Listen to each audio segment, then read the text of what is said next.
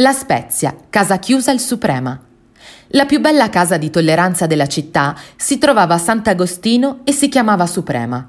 Qui era la zia, ovvero la maîtresse, ad accogliere la clientela ma non solo.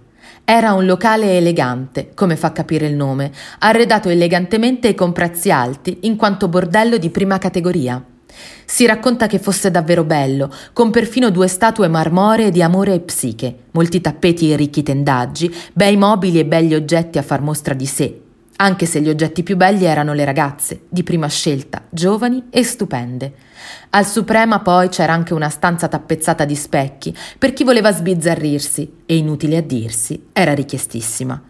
Non essendoci in città l'Accademia di Belle Arti, spesso la maîtresse faceva entrare modelle e pittori, trasformando così un seppur elegante bordello anche in un centro di cultura. Ora è trasformato in un ristorante altrettanto prestigioso che ha mantenuto lo stesso nome. Nostalgia dei tempi andati?